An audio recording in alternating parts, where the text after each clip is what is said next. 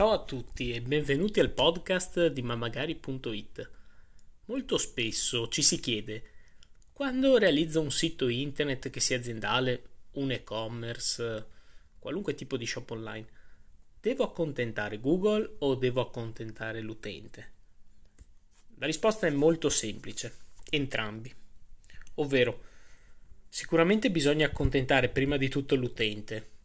Teniamo conto che Google e i suoi risultati di ricerca sono in funzione di offrire il miglior risultato di ricerca che un utente richiede quando digita sulla propria search qualunque tipo di richiesta. Quindi è essenziale che Google eh, possa dire di fornire il miglior risultato alla migliore richiesta del nostro utente.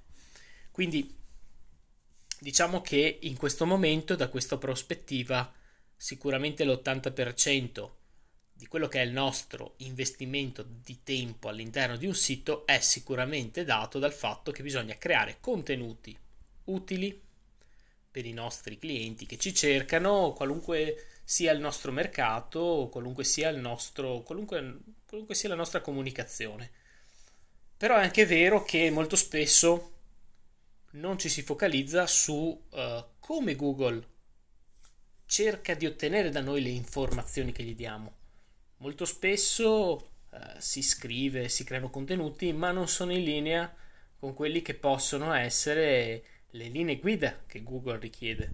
Eh, ora, noi non abbiamo per filo e per segno eh, tutti quelli che sono gli elementi, o meglio, si possono ricavare da, eh, da guide, da quelle che sono le indicazioni comunque eh, ufficiali di Google, eh, per, sia per quanto riguarda l'indicizzazione SEO, sia per quanto riguarda Google ADS, eccetera.